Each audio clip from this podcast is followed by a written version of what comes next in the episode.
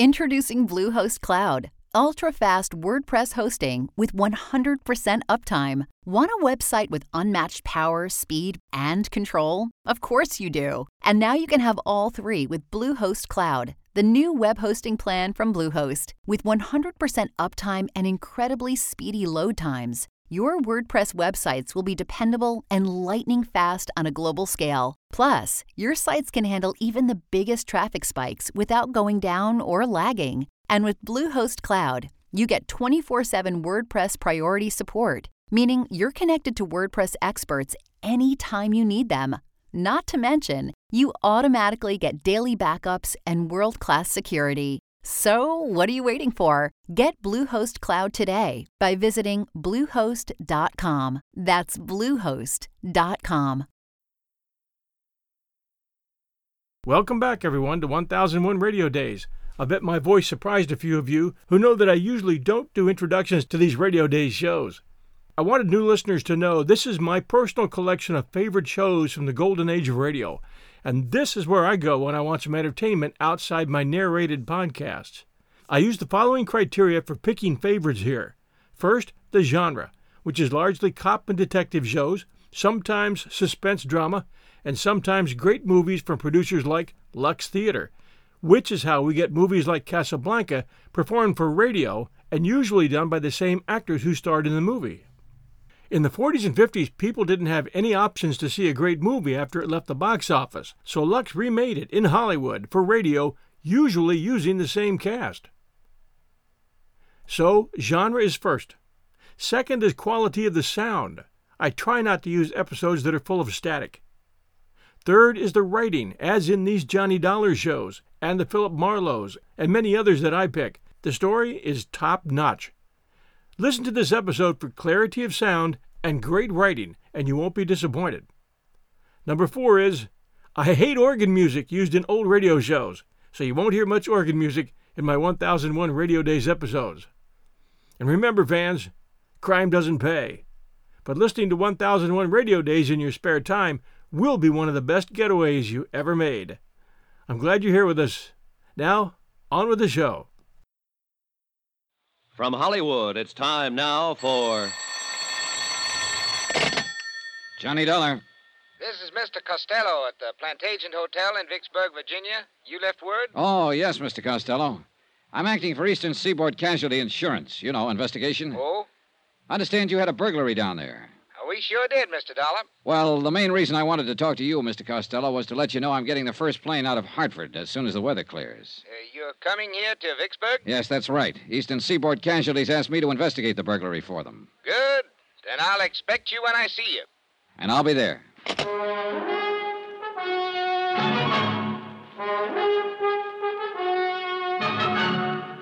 Tonight and every weekday night, Bob Bailey in the transcribed adventures of the man with the action packed expense account, America's fabulous freelance insurance investigator. Yours truly, Johnny Dollar.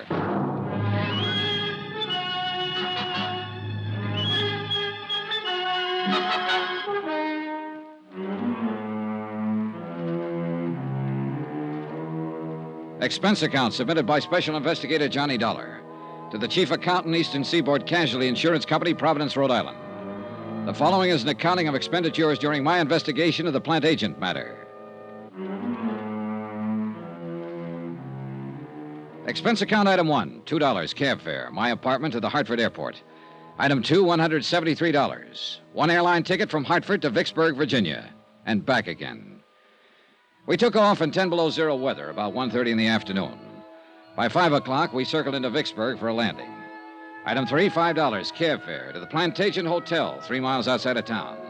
A pleasant, spacious, gentle old building set back among the wintry trees.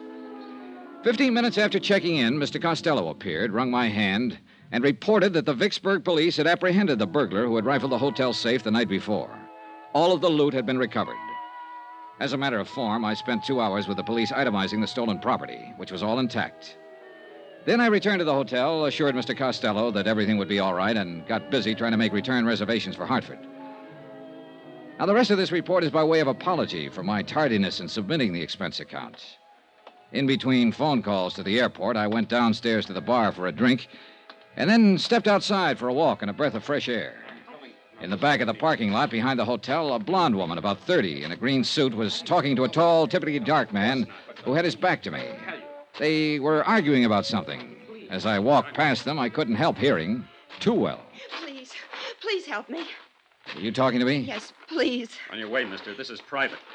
You hear me? Here, just keep your hands to yourself, Bud. Well, keep rolling then. We're having a little argument, private. Please, please, I don't know who you are, but I'm. Shut up. She's uh, had a little too much to drink, mister, that's all. Oh, that's so? Well, it doesn't look that way to me. Now, what's this all about? I just told you, Nosy, she's had a little too much to drink. Now, go on, Bud. Get on your way. Wait a minute. I told you to keep your hands to yourself. Yeah. Honey, you want to keep it up? You hear me? Yes. I hear you. And I. I'll let it go this time, mister. Just this once. Do you want to have him hauled in, miss? Oh, no. No, that's all right. It's all right. Okay, then, okay. Come on, beat it, you. Now, listen, Beat Buster. it, I said. She's tired of you, and so am I. Go on, beat it. Okay. Just remember, Amy, I was only trying to talk some sense into you. So long, hero.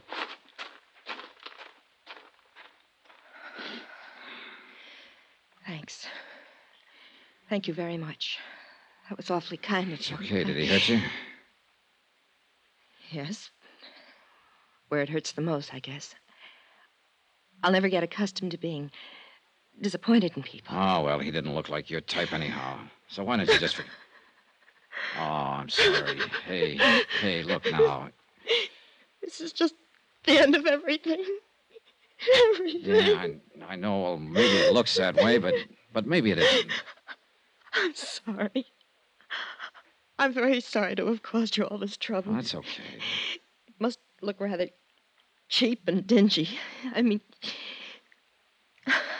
I don't know what I mean. Well, look, uh, let me ask you something. Did you really have too much to drink tonight? No. No, I only had one drink with him. All right, then maybe you'll let me buy you one. How about it?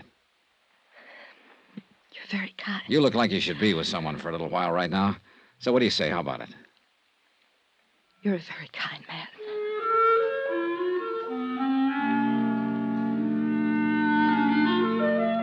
And that's the way it began. In the parking lot outside of the Plantation Hotel in Vicksburg, Virginia. She trembled a little when I led her back inside to the warmth of the bar and the people and sat her down at a booth. Looking back on it now, I guess we had a rather strained, one sided conversation. She did all the listening and seemed preoccupied with her problems, whatever they were. Even though I'm not the greatest wit in the world, I did manage to get a faint smile out of her. It was a nice smile from a warm, frank mouth. Item four, two drinks for us.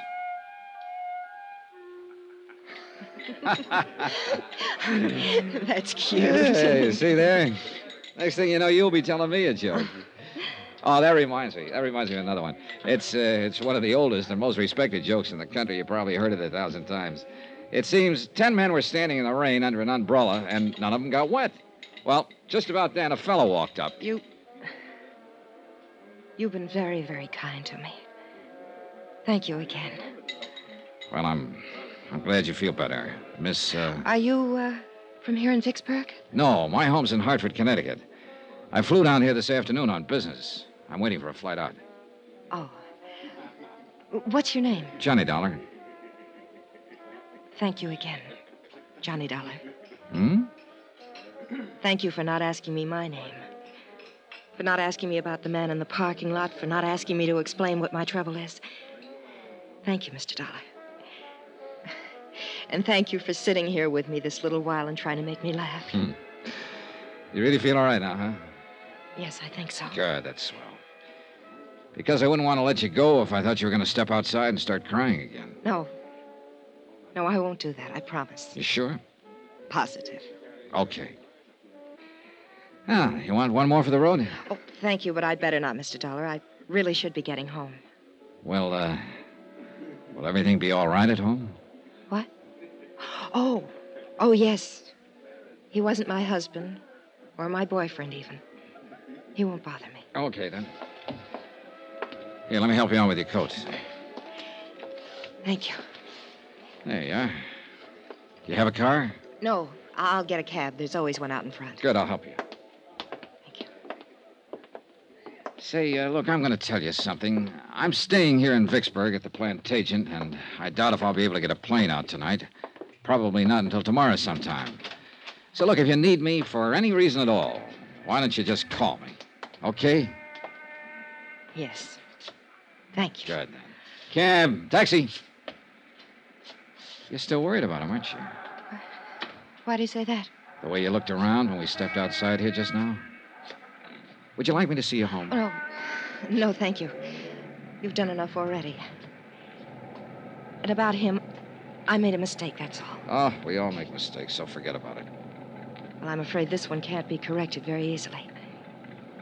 But here's my cab. Good night, Mr. Dollar. Good night. You and I will probably never meet again. But I shan't forget your kindness. Thank you. Okay, good night. Downtown, please. I hope you have a nice trip home, Mr. Dollar. Hey, hey, whoa, driver, hold it. Hey, anything wrong? What is it? I don't know. I have the strangest feeling. Wait a minute, driver. Hey, look, do you feel all right? You're shivering. Yes, I. I know I. Oh, oh it hurts. Oh, what, what hurts? hurts. I didn't think he. What, what is it? What can I do? Help me. Please, Mr. Dollar. Help me. Let's go, driver. She fell back across the seat of the cab, writhing with pain. I took her in my arms and tried to find out what it was, but by that time she wasn't able to speak. In another ten seconds, she was unconscious. The cab driver delivered us to an emergency hospital five minutes later. They carried her in through the ambulance entrance. I let the driver go and waited around the desk to see if I could learn what happened. Just waited, Vicksburg emergency. waited. One moment, please. Go ahead, please. Vicksburg emergency. Not at this time of the night, sir. You'll have to call first thing in the morning. I'd suggest any time after 7.30. Y- Yes, sir. Yes? Hey, uh, look, would it be all right to go back and talk to the doctor now? I'm afraid not, sir. Well, could you bring him out here? I've been waiting for quite. I'm sure he'll be out in a very short while. He knows you're waiting to talk with him. I thought maybe he forgot me. No, sir. I just want to make sure she's all right. The doctor will be out. Vicksburg emergency. Just a moment, I'll connect you. Go ahead, please.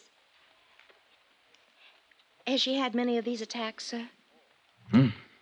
Oh, uh, I, I don't know. I just met her. Oh. Well, if you'd like, we could call you at home and let you know how she is. This isn't my home. I'm on my way out of town as soon as I can get a plane. I'll wait. Certainly. Excuse me. Yes, doctor. Yes, he's right here. Yes, sir, thank you. The doctor will see you now, sir. Good, thanks. End of the hall, room 111. Okay, thank you. Don't know what it was or why that hallway looked so long to me. Call it an old fashioned premonition or what have you. That's what I had walking down the hall to see a doctor about a girl I'd known only a few minutes. There were three people in the room two doctors in their white clothes and a nurse. I can still see the light burning above their heads, the way they looked tired, exhausted. All three of them had been working very hard. Doctor? Yes? Oh, uh, you're the man who was with her. Yeah, that's right. How is she? When did this happen? About a half hour ago, I put her in a cab at the Plantation Hotel, and she complained of feeling sick. So I brought her here, but she lost consciousness in the cab. I see. Sit down, please. Oh, why? Some papers we want you to fill out, just routine. Oh, Your name, please? Johnny Dollar. And she is Mrs. Dollar. No. Oh, I see. Uh, you're a friend of hers, Mr. Dollar. Well, yes. Look, what is it, Doctor? What's the matter with her? I can't exactly tell you that right now, Mr. Dollar. What? Well, now, wait a minute. Why can't We have to contact her family first, Mr. Dollar. This girl is dead. Now, if you're willing to fill out. Picture it. Yourself in my position, I mean. I'd known the girl only a few minutes. I didn't even know her name. Yet somehow I'd become closely involved with her. Too much so, I guess. All I knew about her was that she was someone who had died while asking me to help her. Under the circumstances, what would you do?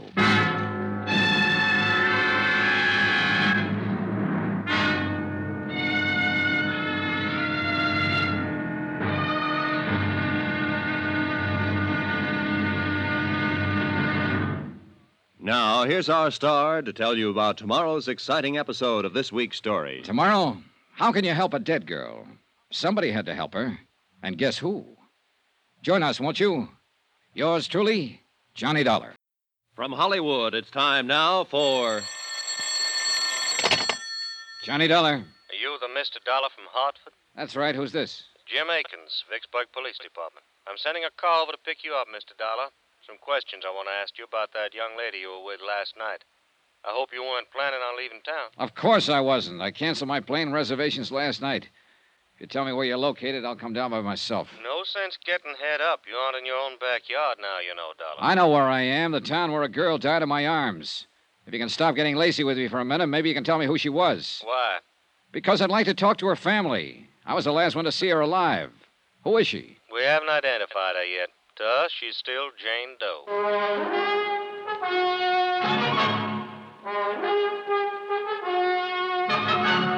Tonight and every weekday night, Bob Bailey in the transcribed adventures of the man with the action packed expense account, America's fabulous freelance insurance investigator. Yours truly, Johnny Dollar.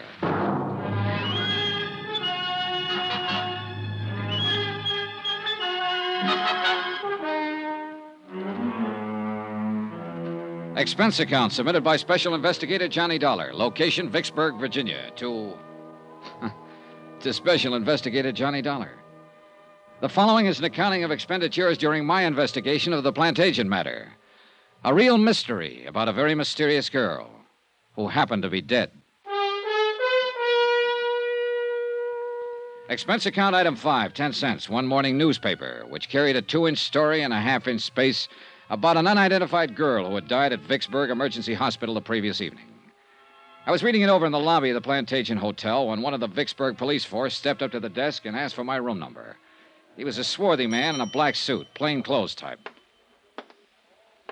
Well, I beg pardon? I'm Johnny Dollar. Oh.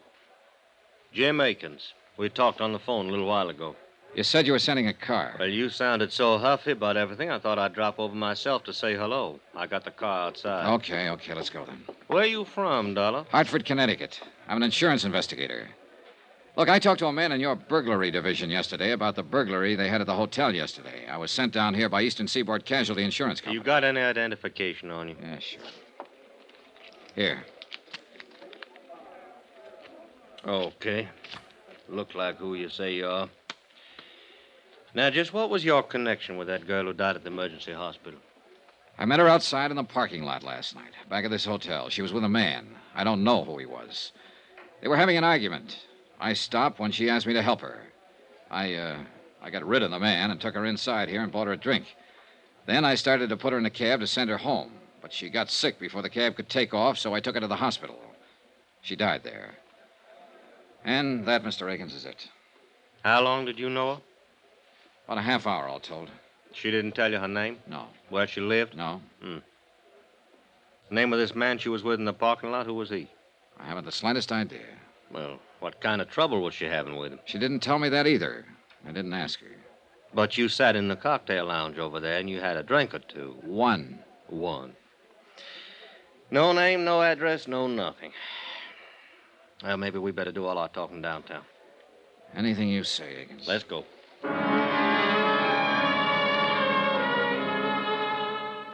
Akins turned out to be a lieutenant. And it took him the whole ride downtown to thaw out and make up his mind that I was just as concerned about what had happened to the unidentified girl as he was. He rephrased, but asked me the same questions in front of a stenographer when we got down to his office. He was still asking me questions when he led me and the police stenographer to the basement of the building, the morgue. And she didn't say anything to you about herself before she collapsed, huh? No, all I know is what I've told you. You're sure? Positive. Hey, look, let me ask you one. I've put up with yours for over an hour now. Why, sure. What killed her? Yeah. Well, do you know? No, we're still trying to find out. What'd you talk about while you were having that drink with her? She asked me for help, that's all. It seems she needed somebody else to do the talking at the time, so I did it. I made jokes and tried to get her to laugh. I was a great big cut up. Get sawed me if you want. It won't do much good. Still got some things to find out.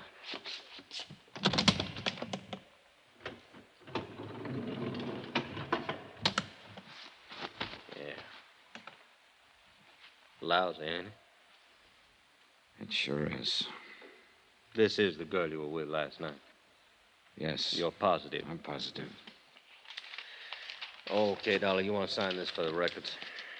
Well, that's. That's good. All right, Sam, you can send this on upstairs. We'll be up pretty soon. Now, Dollar, did anyone there at the hotel bar seem to know her? I don't know. Cocktail waitress, somebody like that? I don't know. Well, I do. We asked around, no one there'd ever seen in the Plantation Hotel before. Tell me something, Dolly. You ever worked on one like this? No, not quite. Okay, then. I'm going to tell you what we're up against. All the clothes she was wearing was standard brand stuff. Mostly come from stores downtown, some of them New York. It's going to take us a long time to check 'em out. We may not be able to trace 'em at all. We're going to work on the cleaning marks, too, and that'll take time. Now, from what you say and from what she said, and that wasn't much, she's probably a local girl. Somebody's wondering about her, but nobody come in and make out a report asking for her. I hate to do it. I might have to take a picture, run it in tonight's paper, just find out who she is. That could be pretty lousy for somebody. It's a lousy business. I thought you could help me, Dollar. How? Well, two things. One, that bud she was with. He was arguing with out in the parking lot, you say. That meant he must have had a car out there. But you didn't bother to take a look at it. No, no, I didn't. And another thing now, where's her purse? I don't know. Well, she must have powdered her nose when she sat down to have that drink with you. Every woman does. She must have reached for a cigarette or something in that purse. So where's that purse? I don't know. Well, now you see. You see how much help you are to me? Oh, just a second. Morgue, Lieutenant Akins. Oh, yeah, put him on. While Lieutenant Akins talked on the telephone, I lit a cigarette. After that, I tried to interest myself in a calendar that was hanging on the wall. After that, I tried tying both shoelaces. But wherever my eyes roved around that white tiled room, somehow, they always came back to rest on the quiet, still form of the girl who'd asked me for help. By any standard, she was attractive. Fine golden hair spun out of smooth white skin. I remember her eyes had been very big and very brown. Now they were closed. But she looked more asleep than, than what she was. She looked as though she might wake up any minute and answer me if I said out loud what I was saying to myself silently. How can I help you? Let's get out of here, Dollar. Okay by me. That was the lab on the phone. Had a little trouble with analysis. What analysis? What kind of trouble? Identifying. They called in a toxicologist from the university. A drug called perimethol killed her. Perimethol. That's a new one on me. Yeah, me too. Petrol based stuff. Now, they figured it had been in her stomach an hour or so before she collapsed. Could be a suicide, judging from the way she acted and talked to you. What about the boyfriend? Well, that seems to fit in okay. Told you she was disappointed in him, didn't she? Well, sometimes women want to end it all in front of a guy they're having trouble with. It'll probably turn out that Oh, way. you talk like a cop, Akins. That's what I Everything's am. so simple. Make it fit into your formula. This girl knocked herself off because she lost her boyfriend. This girl killed herself because she lost a job. Fill it in, fill it in. Get it off the whoa, books. Dollar, whoa, what's the matter with you? What are you getting at? Oh. Oh, I don't know. Forget it, will you, Lieutenant? No, now, wait a minute. Wait just a minute. I'm not all cop, Dollar. I saw her laying there, too. And I can see she was a nice girl. and Something went awful wrong with her. If I'd been the last one to be with her and talk to her alive, why, I'd probably be taking it the same way you are. But take it easy. Sorry, Lieutenant. Yeah. I'll buy you some breakfast. He did, but it didn't help much. And after that, we shook hands and parted. Expense account item six, $2. Cab fare back to the Plantation Hotel. I went up to my room, packed my bags, called the airport, and made arrangements to leave on the six o'clock plane. There was nothing more I could do about the case. Nothing more at all. It was police business. I had time before the plane for a quiet drink at the hotel bar. What's your pleasure, sir? Oh, some of that little water. Yes, sir. You, uh, you on duty last night by any chance? Yes, sir. Why you ask? I just wondered if you happen to remember me. No, sir. Uh, uh, was you at the bar? At that table over there with a lady, a blonde girl in a green suit. Well, I'm sorry. I just don't remember. Well, here you go. Thanks. Here, keep the change. Well, thank you, sir. Now, I probably waited on you, but, well, uh, so many people, you know. Yeah, sure. Uh, why you ask? The lady lost her purse. Thought maybe it might have been turned in here. No, sir. We didn't get any places last night. Uh, a couple of money clips is all. yeah, not much in 'em either. Mm-hmm. Uh, you're talking about the lady who died later on, ain't you, sir? Yeah. Yeah, I am. Uh, police officers was in here asking the same questions. I thought they would be. You, uh, policeman, too? No, I was a friend of hers. Oh. Well, uh, then you should call the police. They're still trying to find out her name. So am I. Hmm? Well, I thought you said she was a friend of yours. I didn't happen to know her name. It didn't seem important to ask it last night. I just don't understand. I can tell you one thing. I might have saved her life if I'd asked her name. And some other things. Uh, yes, sir. Sure.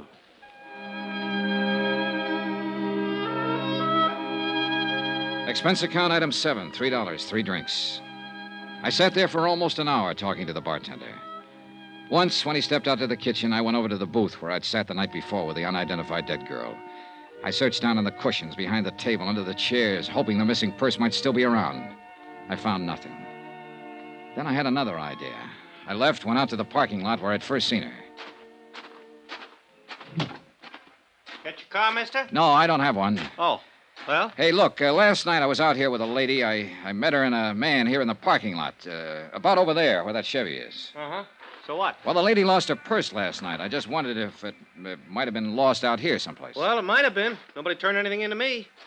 Want to take a look? Sure, good. All right. About what time last night? Oh, around 10, maybe a few minutes after. Uh huh.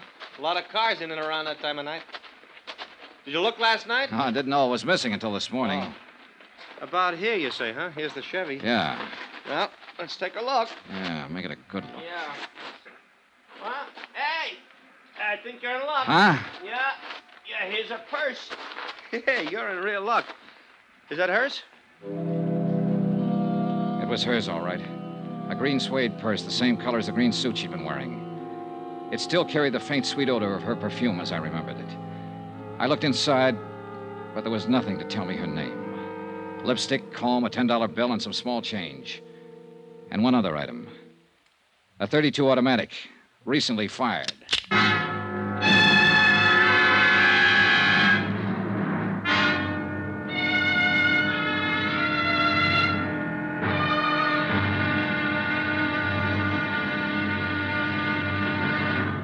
Now, here's our star to tell you about tomorrow's intriguing episode of this week's story. Tomorrow, a dead girl's 38 automatic comes to life. Join us, won't you? Yours truly, Johnny Dollar. From Hollywood, it's time now for. Johnny Dollar.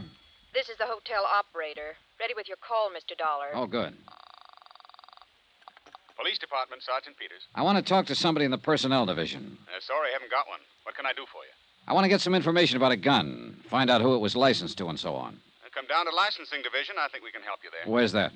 220 City Hall. Do you have the weapon? Uh, yes. Be sure and bring it along with you.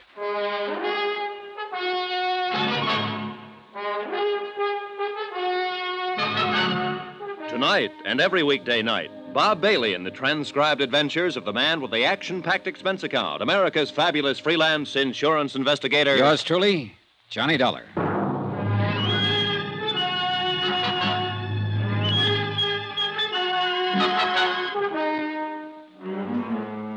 Expense account submitted by Special Investigator Johnny Dollar to Special Investigator Johnny Dollar for personal reasons.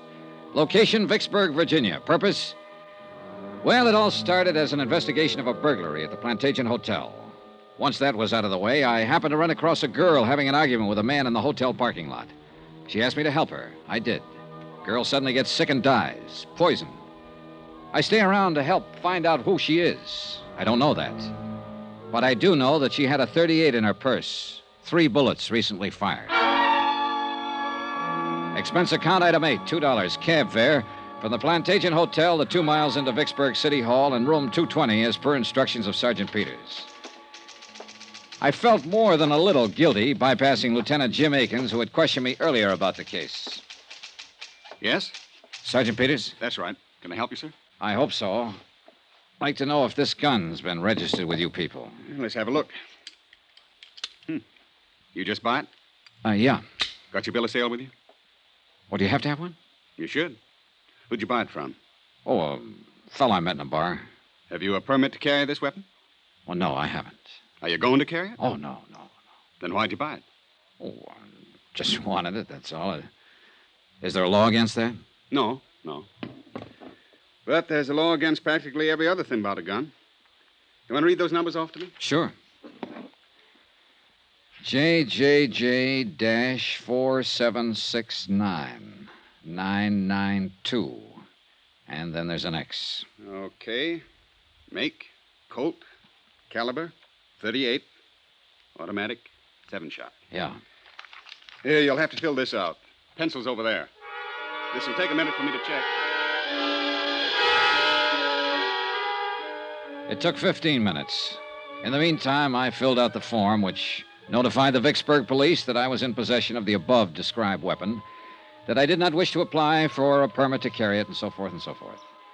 After that, I stood around and smoked a cigarette and wondered if I should step downstairs and tell Lieutenant Jim Akins that I had found Jane Doe's purse and the gun. But before I had time to make up my mind, Here we go. The gun was purchased in 1950 by the Piedmont Banking Service. That's a local armored truck outfit over on Maple Street. The gun was permitted for carrying to Raymond W. O'Connell, 232 Polk Street, this city. thanks. Raymond O'Connell. Yeah. Anything else? Well, that's all. Thanks.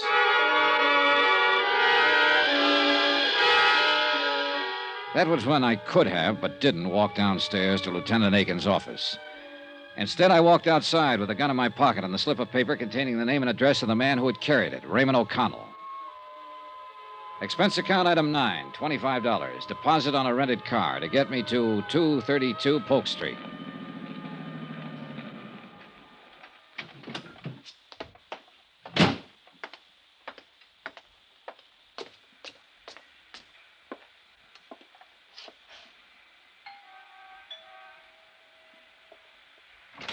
Oh, Paul, darling, you're early. I'm hardly ready.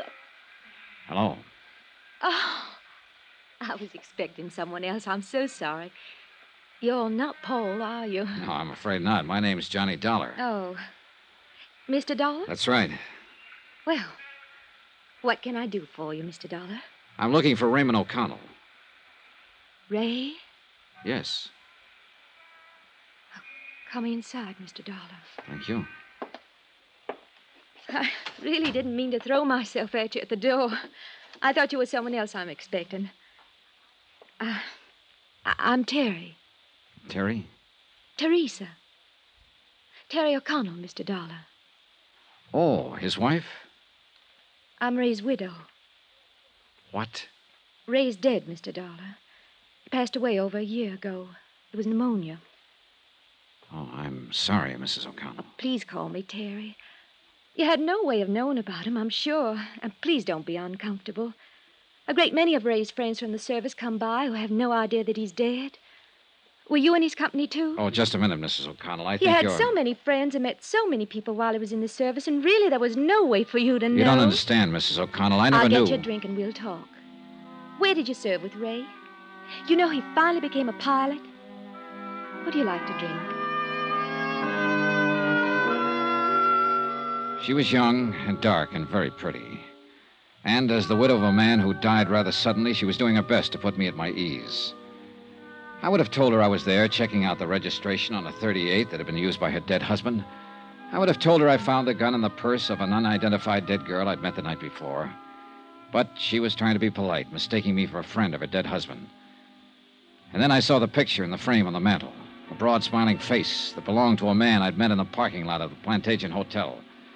An unidentified man who had been arguing with the dead girl. The words on the picture said, To Terry, all my love. You know him? Paul? Paul? Yes, Paul Dameron. I think I met him once. I really didn't know his name. Was he a friend of your hus... of Ray's? Oh, no. No, he never knew Ray. He's a darling, Mr. Dollar. Paul is. A real darling. After Ray died, I tried something very foolish. I tried to end my life. And then Paul came into it. He's been very lovely to me. We're. Well, I don't know why I shouldn't tell you. We're going to be married. I think that's fine, Terry. Do you really? Sure. I'm glad you say that. I'm not the most courageous person in the world. I suppose Ray mentioned our lives together. It was perfect with Ray, Mr. Dollar. Perfect. But now Ray's gone. And I've been able to face that. I think I'm going to find a new life with Paul. You must meet him. He'll be here soon. We're dining out tonight. Well, perhaps you'll join us. Well, thank you, Mrs. O'Connell, but I, I can't make it tonight. How long will you be in Vicksburg? I don't know exactly. Where are you staying? The Plantation Hotel. Well, perhaps I could give you a ring and we could make it another night. I know you want to talk about Ray. Of course, Paul understands. I'm sure he does. He's truly a wonderful person.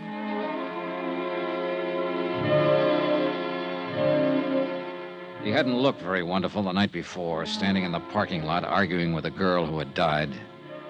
But then that was my side of the picture, and it wasn't complete. And somebody still had to explain the 38 with the three bullets missing. I left Terry O'Connell, went outside and bought an evening paper, and then sat in my rented car reading it. The photographer at the morgue had done a good job. The unidentified girl's picture was on page one. I was reading the story over a second time when a dark business coupe pulled up behind me, and Paul Dameron got out, heading for Terry O'Connell's doorway. Just a minute. What? Just a minute. Hello, Paul. What? You? Yeah, me. Now look, Dameron. What are you doing here? How'd you know my name? Or are you some professional gunsel coming around to sock me again?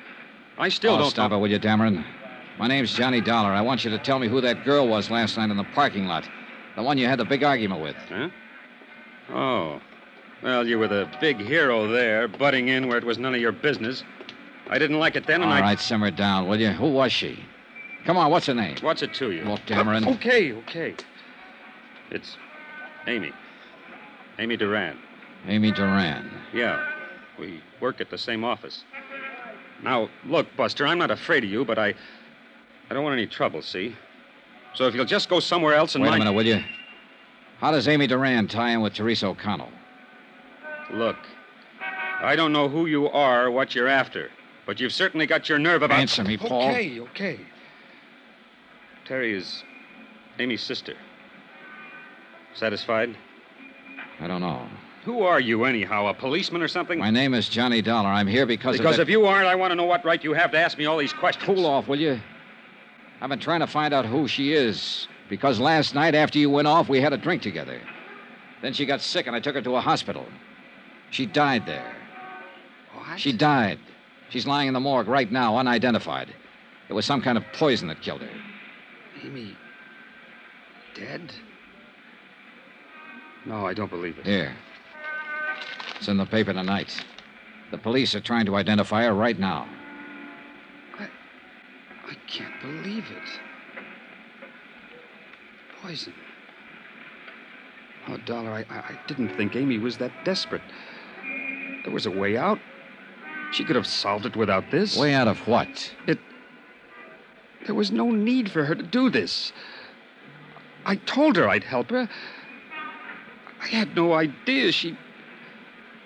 Poison. Does Terry know? Not yet. I, I've got to tell her before she sees it like this in the newspaper. It'll be awful for her, Dollar, awful. Look, I apologize for the way I've acted, the way I was last night. I. I was upset. I can see now you're trying to help. Now, let me go in and break this to Terry. Call me later. Here, my card. Call me.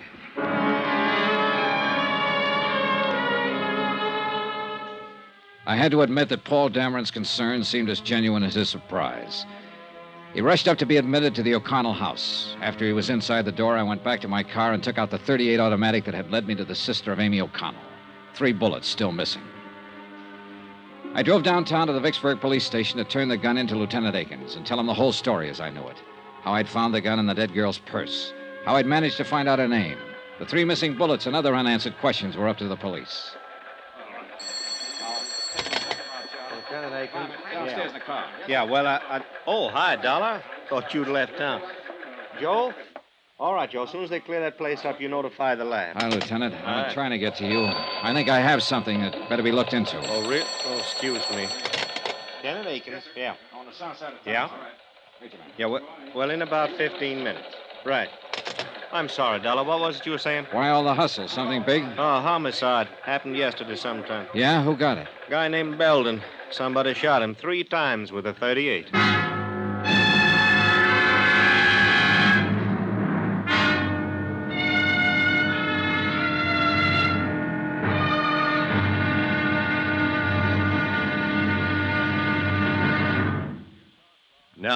Here's our star to tell you about tomorrow's intriguing episode of this week's story. Tomorrow, information about the gun that blows the whole case sky high. Join us, won't you? Yours truly, Johnny Dollar. From Hollywood, it's time now for. Johnny Dollar. This is Mr. Oldfield calling, sir. You left word at my office, Mr. Dollar. That's right, Mr. Oldfield. I think I'm going to need an attorney. Divorce, civil suit, what, Mr. Dollar? Withholding evidence, murder. Let's take the murder first. Who did it? I don't know, but I'm pretty sure I have the murder weapon in my possession right now. Who was killed? A man named Belden, I think. What do you want me to do, sir? Take my statement, notarize it, give me some legal advice. Where are you? Police station in the pay booth down the hall from homicide. I'll meet you there in five minutes.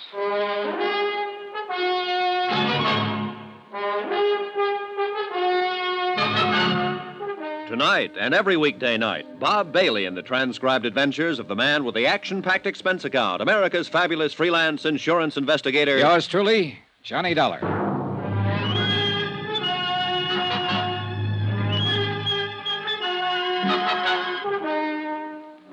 Expense account submitted by Special Investigator Johnny Dollar. Location Vicksburg, Virginia. To Special Investigator Johnny Dollar for personal reasons. Attention, Chief Accountant, Eastern Seaboard Casualty Insurance Corporation, Providence, Rhode Island. Dear Jim, I'm attaching my own expense sheet to your bill for clarification purposes. Expense account item 10, 10 cents. One cup of coffee at the counter in the lobby of the Vicksburg police station while I waited for Samuel W. Oldfield, attorney at law, to appear. He was there in exactly five minutes. Mr. Dollar? That's right. Sam Oldfield, sir. You're the only one here in the lobby, so I figured you were the right man. Yeah. Cup of coffee, Mr. Oldfield? No thanks. Gives me heartburn. But now sit down, will you? That was a pretty interesting phone call. Tell me, who are you, sir? Johnny Dollar. I'm a private insurance investigator. Mm-hmm. How'd you get my name? I looked it up in the yellow pages of the telephone directory. You don't live here in Vicksburg? No, I'm from Hartford, Connecticut. All right, sir. Now, tell me about the murder and the withholding of information. Maybe I better start from the top. Go right ahead any way you like. Well, two days ago, I flew down here to investigate a small burglary at the Plantation Hotel. It was already solved by the time my plane got in. Police? Yeah. I had nothing better to do, so I waited around the hotel bar for my return reservation back to Hartford. And then I happened to walk outside to the parking lot for a breath of fresh air. I saw a woman and a man standing there arguing. When I got close to them, the woman asked me to help her. I did. How do you mean? Well, the, the man she was with started to act like a kid. He got rough. So I shoved him away. Go on. Well, the woman was upset, so I took her inside the hotel and bought her a drink. After that, I put her in a cab and started to send her on her way. She started to act sick about that. Wait. Is this the woman whose picture was in the paper tonight? The one who died of poisoning and the police don't know who she is? Yeah. I don't know who she is, Mr. Oldfield. Except that her name's Amy Duran. I found out her name because I found her purse and there was a gun in it. A 38 Colt registered to a man named O'Connell. I checked on the gun here at headquarters, went out to the address, and found out O'Connell was a bank guard and had died about a year ago.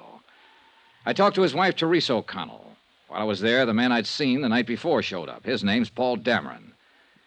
Now, I didn't tell him or Mrs. O'Connell about the gun. I came down here to give it to the police and tell them.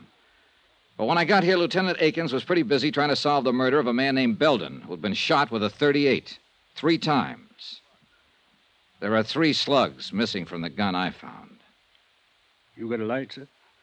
Yeah. Here you go. When you uh, found Amy Duran's purse, why didn't you turn it over to the police? Oh, I thought I. Well, somehow I thought maybe I could help the girl.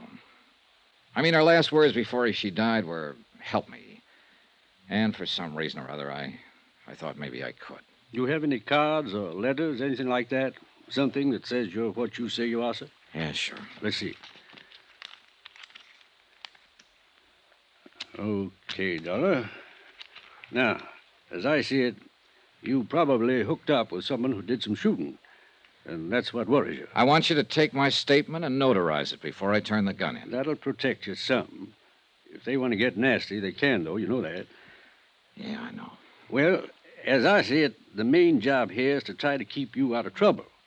And a statement explaining your motive for participation in the whole affair might help. That's why I called you. All right, then. Now, Dollar. Uh, yeah?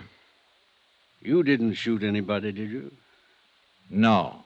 Okay, then, sir. Let's go over to my office.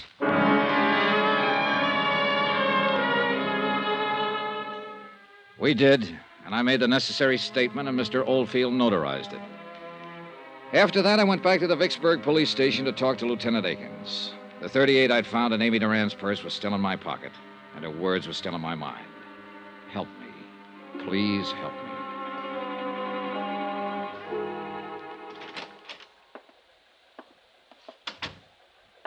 Thought you was going back to Hartford, Dollar. Oh, I uh, decided to hang around and see what came up. Mm-hmm. Nothing so far on the girl. No one's recognized a picture in the paper. Had to turn that over to missing persons. This murder case going to eat up all my time. What happened, Lieutenant? Old maid at the apartment house where this man Belden was staying found him late this afternoon. He'd been dead about 24 hours, shot with a 38. You sure? I'm sure. We did a postmortem right away. It's a pretty set case. You, uh, you know who shot him? Have a pretty good idea. See, this Belden, he was an auditor working on some books at a firm of textile wholesalers here, Richmond Limited.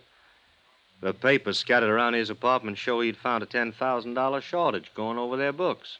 And the chief accountant for this Richmond company is missing.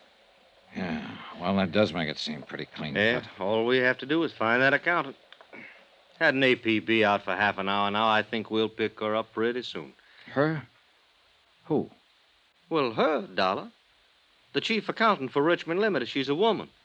Name of, uh, Amy Duran. To all appearances, Amy Duran had been guilty of embezzling money and murdering the auditor Belden who discovered the shortages in her books. I didn't tell Akins that his suspect was the girl lying in the morgue at the moment unidentified. I knew that it was only a matter of minutes before her sister or Paul Dameron would be down to identify her. And for the third time, I didn't tell Lieutenant Akins about the gun. I knew if I turned that over to him, it would be a closed case all around. And somehow I didn't want it closed on Amy Duran. Not that way. For that reason, I went back to my hotel room for a couple of hours, and then about nine o'clock that night, I found myself over on Polk Street at Teresa O'Connell's house once more.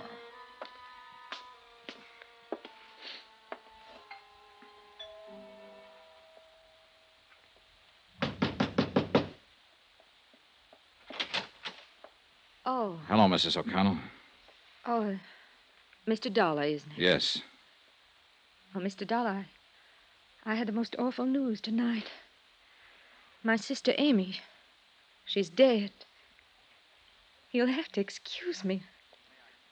Oh, I'm sorry. May I come in? I'd like to talk to you about your sister, Mrs. O'Connell. Well, I. I... Paul came in with tonight's paper and showed me Amy's picture. He went down in the morgue to identify her. I couldn't bear to. Sure.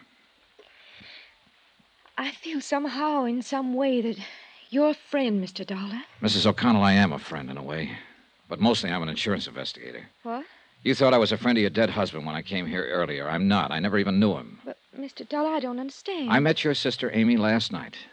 I was the last one to speak to her before she died. I took her to the emergency hospital last night. Well, wait, wait. This is all very confusing. You say you're an insurance investigator? Yes. Now, when. Well, I got your address from a gun I found in your sister's purse. I traced it through the license to carry. This gun, Mrs. O'Connell. Your husband was licensed to carry it when he worked for a banking firm. Do you recognize it? Oh, yes, I suppose I do. I think it's one of Ray's guns. Now, please, please, let me find something out first. Believe me, I do want to help. Did you know your sister had this gun? Oh, no. I... What would Amy want with a gun? I mean, well, she could have picked it up here any time she came over and probably did. But why would Amy have a gun in her purse? Sit down, please. Now, Mrs. O'Connell, you better listen to me carefully. Sometime late yesterday afternoon or early evening, a man named Belden was shot and killed. Clarence Belden? Yes. Why, he worked with an auditing firm. Amy spoke of him. Mr. Dollar. Wait now, wait. Listen to the rest of this. Belden had been working on books for Richmond Limited. As I understand it, your sister Amy was responsible for those books. Right now, the police have enough evidence to figure that your sister stole $10,000 from Richmond Limited. Amy? Oh, no. Now, no, hear me out, Mrs. not- O'Connell. They have that evidence in bulk form. They certainly have reason to assume, and they are assuming, that your sister shot Belden to keep him quiet about the shortage. How can you say those things about Amy when she's not here to defend herself? Please, please, I'm just telling you what's going on downtown, what they've found. This gun they don't have yet. I've withheld it. It has been fired three times recently. Belden was shot three times. By now, your sister's body has no doubt been identified. They've already established that she died of poisoning, and they halfway have the idea that she committed suicide. No. Oh, don't you see? They'll say she shot Belden to cover up and keep it quiet, and then saw how useless it was, took poison, and killed herself to escape punishment. You're horrible. Horrible. Go away. Go away from me. I'm sorry, but in the face of all this, I want to help her if I can, if it isn't too late. I want to help you. But, Mrs. O'Connell, you'll have to help me. Now, why? Why would your sister steal? Why? I don't know. I think you do know.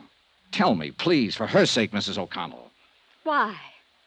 What have you got to do with her? I met her only for a few minutes, but in that few minutes, I got the idea that she was a pretty nice person. She didn't strike me as a thief. She didn't look like a killer.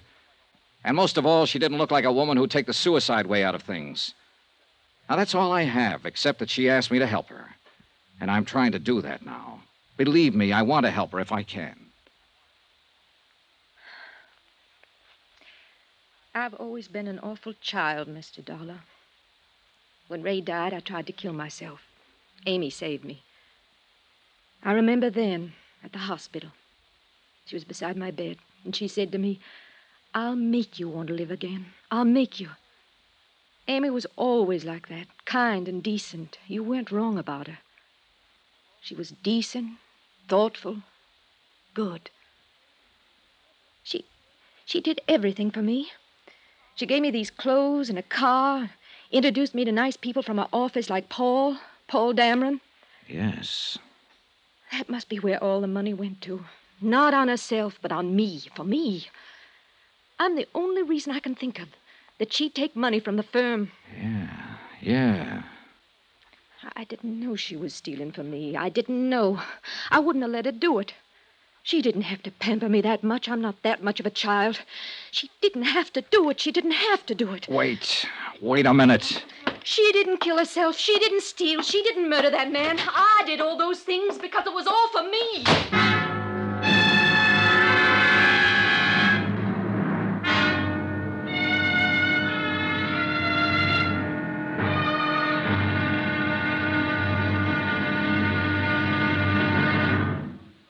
Now, here's our star to tell you about the final intriguing episode of this week's story. Tomorrow, all the evidence comes true. A helpless dead girl gets her help. Join us, won't you? Yours truly, Johnny Dollar.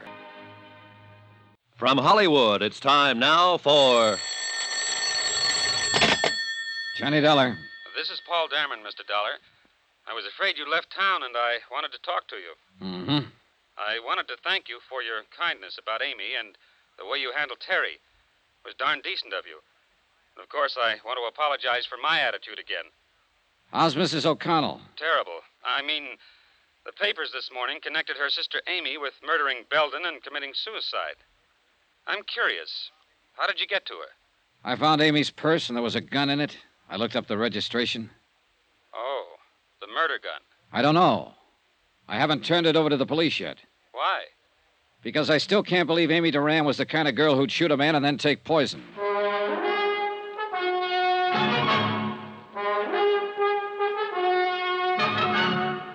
Tonight and every weekday night, Bob Bailey in the transcribed adventures of the man with the action packed expense account, America's fabulous freelance insurance investigator. Yours truly, Johnny Dollar.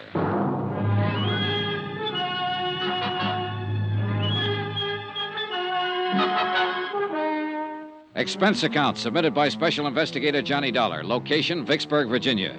To Special Investigator Johnny Dollar for personal reasons in connection with the Plantagenet matter.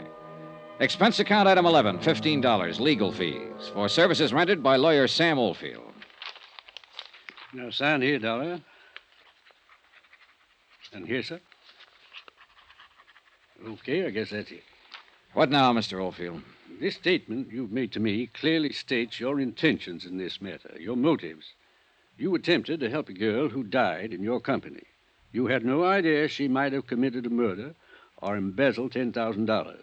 You withheld evidence, the gun you found in her purse, in the hope of identifying her and saving her family some grief. I hope you don't have to use this stuff.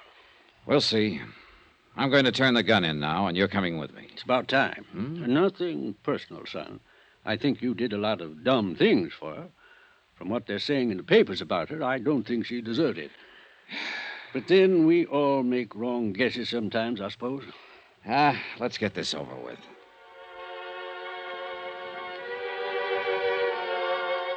Lawyer Sam Oldfield accompanied me downtown to police headquarters where we sought out Lieutenant Akins and turned over the 38 automatic. Oldfield handed the statement over to him and he read it through. Then he called in his ballistics man to make an immediate check of the gun. When he'd done that, Akins asked Oldfield and myself to wait. He left. An hour later, he came back. You are a lucky boy, Dollar. First off, I'm going to tell you that gun you've been withholding, that's the same weapon that killed the auditor, Clarence Belden. Okay, now, you played it as safe as you could, and you hired this lawyer to protect you when it came to turning it in. Well, you didn't need him. Huh? Any other time, I'd have put you in the poker so fast you'd have thought you was born there. This time, I'm feeling generous. You can go, Mr. Oldfield. Me? You. No charges against Mr. Dollar of withholding information? No, not this time.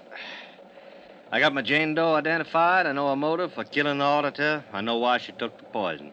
You generally don't get everything in a neat package like that, so I feel generous. Then let's get out here, Dollar. You get out. I want to talk to Dollar. Then I'll stay and listen. It's okay, Mr. Oldfield. I'm going to get a lecture, is all. Are you sure? Yeah. Call me later, then. Goodbye, Lieutenant. Yeah.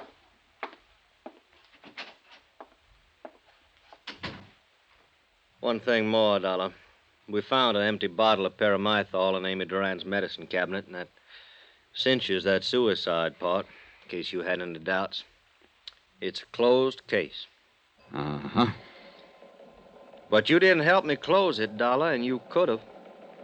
You worked with the police for years. You were an officer yourself once. What makes you think you can come down here and run around doing all these things you've done and get away with them? Why didn't you turn that gun in with the purse as soon as you found it? All right, I'll tell you because I.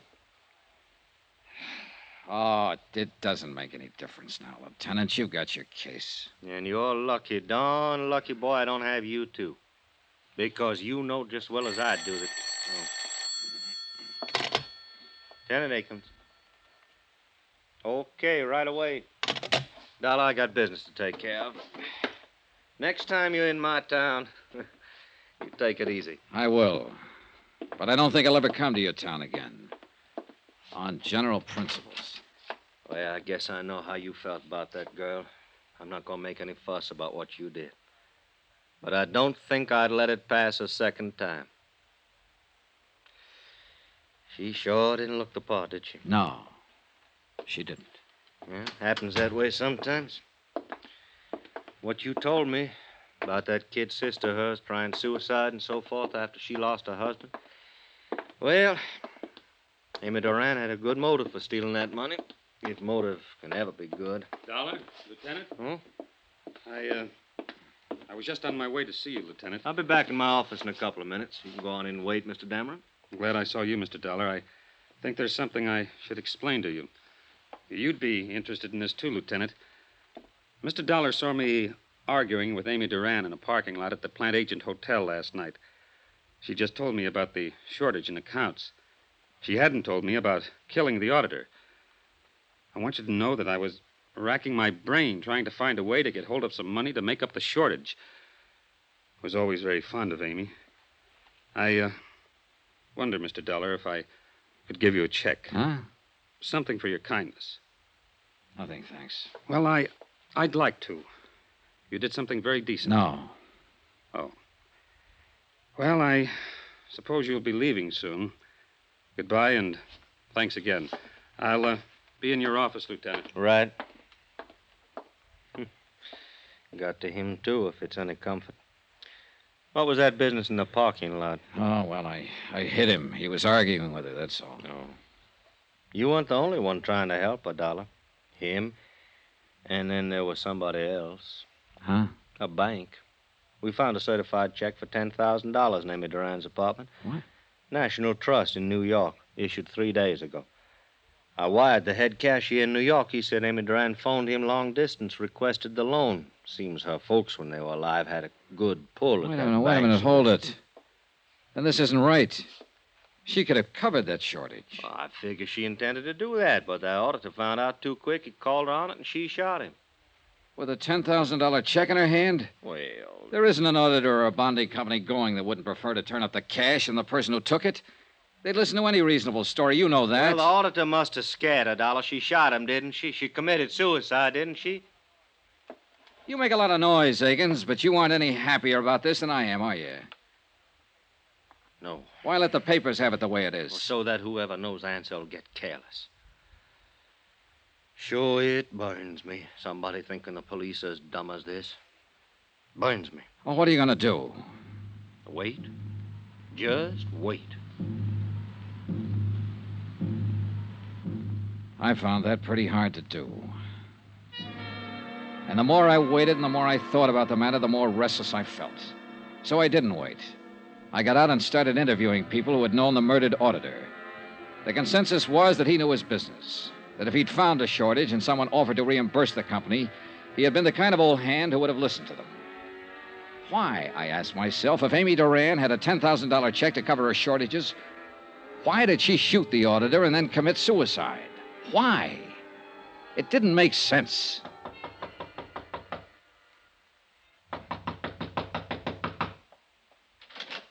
Oh, Dollar. Hello, Dameron. Come in, Dollar. I'm uh, glad you dropped by. I thought you'd left town, gone back to Hartford. Well, I've stayed over so long waiting for all this to get cleared up, I thought I might as well stick around a while longer. Sure. Can I get you a drink? No, thanks. It uh, is finished, isn't it? Not yet. I don't understand. I talked with Lieutenant Akins today after I saw you with him. He said it was all over as far as he was concerned. You're talking to me now, Dameron. I'm the guy who went out on the limb. And I appreciate that a great deal. A question I want to ask you. You knew Amy Duran, worked with her at Richmond Limited. You're engaged to marry her sister. Did you know Amy had a $10,000 check in her hand the day she died? Really? That was enough money to cover the shortages in her accounts. Well, I'll be darned. Where do you suppose she shot him? Did what she did then? I've been thinking about that, Dameron. There's only one reason I can think of. Because Amy Duran didn't steal any money, because she didn't shoot any auditor, she didn't commit suicide. I think she borrowed that $10,000 from New York to cover up for somebody else. Somebody else? Who? You. Maybe you better leave here. You're upset. That auditor was a smart guy. He'd been in the business a long time. He found out who'd been taking the money. He called you over to ask you about it, ask you if you could repay it. You lost your head and you shot him with a 38 you picked up over at Teresa O'Connell's one day. Now, look. Then you fixed up all the reports to make it look like Amy Duran did the job. You're crazy. That's fantastic. If you think I'm Amy going Duran borrowed money to cover for you. She did it not because you were worth it, but because you meant something to her kid sister.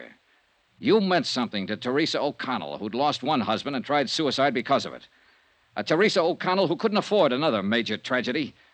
A Teresa O'Connell who might try suicide again if the man she was going to marry turned out to be a thief. You counted on that, Dameron. I don't know what you're talking about. now, One you thing listen. you hadn't counted on was the auditor picking it up so fast. And when he called you, you had to kill him to keep him quiet. Then you made a date with Amy out at the Plantagenet Hotel. You slipped poison in her drink and planted the gun in her purse. This is all talk. Just talk. You have nothing to prove She a had single. one drink with you before you argued with her out in the parking lot. She told me. And the bartender later verified it. Then I came along. Now, look. You're a big guy, Dameron. You could have hit me back in that parking lot, but you didn't have time. You still had to get over to Amy's apartment and plant an empty poison box. You're crazy. You have no proof of this. No proof at all. No, I haven't. But I've been thinking about it all day, and there'll be proof. You had to buy that poison someplace.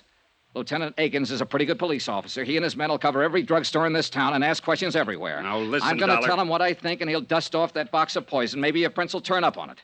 Sooner or later, guys like you make mistakes, and Akins finds them. Get out of here, Dollar. Get out of here. that. Now, listen, you. A girl, a fine, decent girl, asked me for help. This is the quickest way I know to give her the help. I'll kill you, Dollar. I'll no, kill you. No, you won't. You're not going to kill me.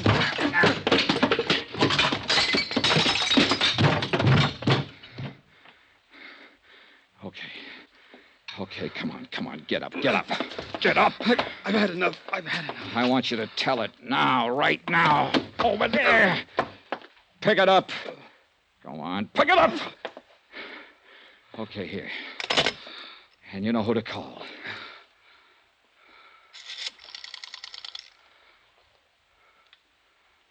Hello. Hello. Give me the police.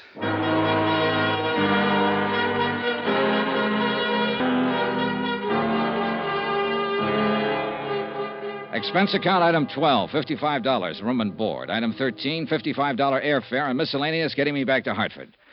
Total expense account $702.13. Yours truly, Johnny Dollar.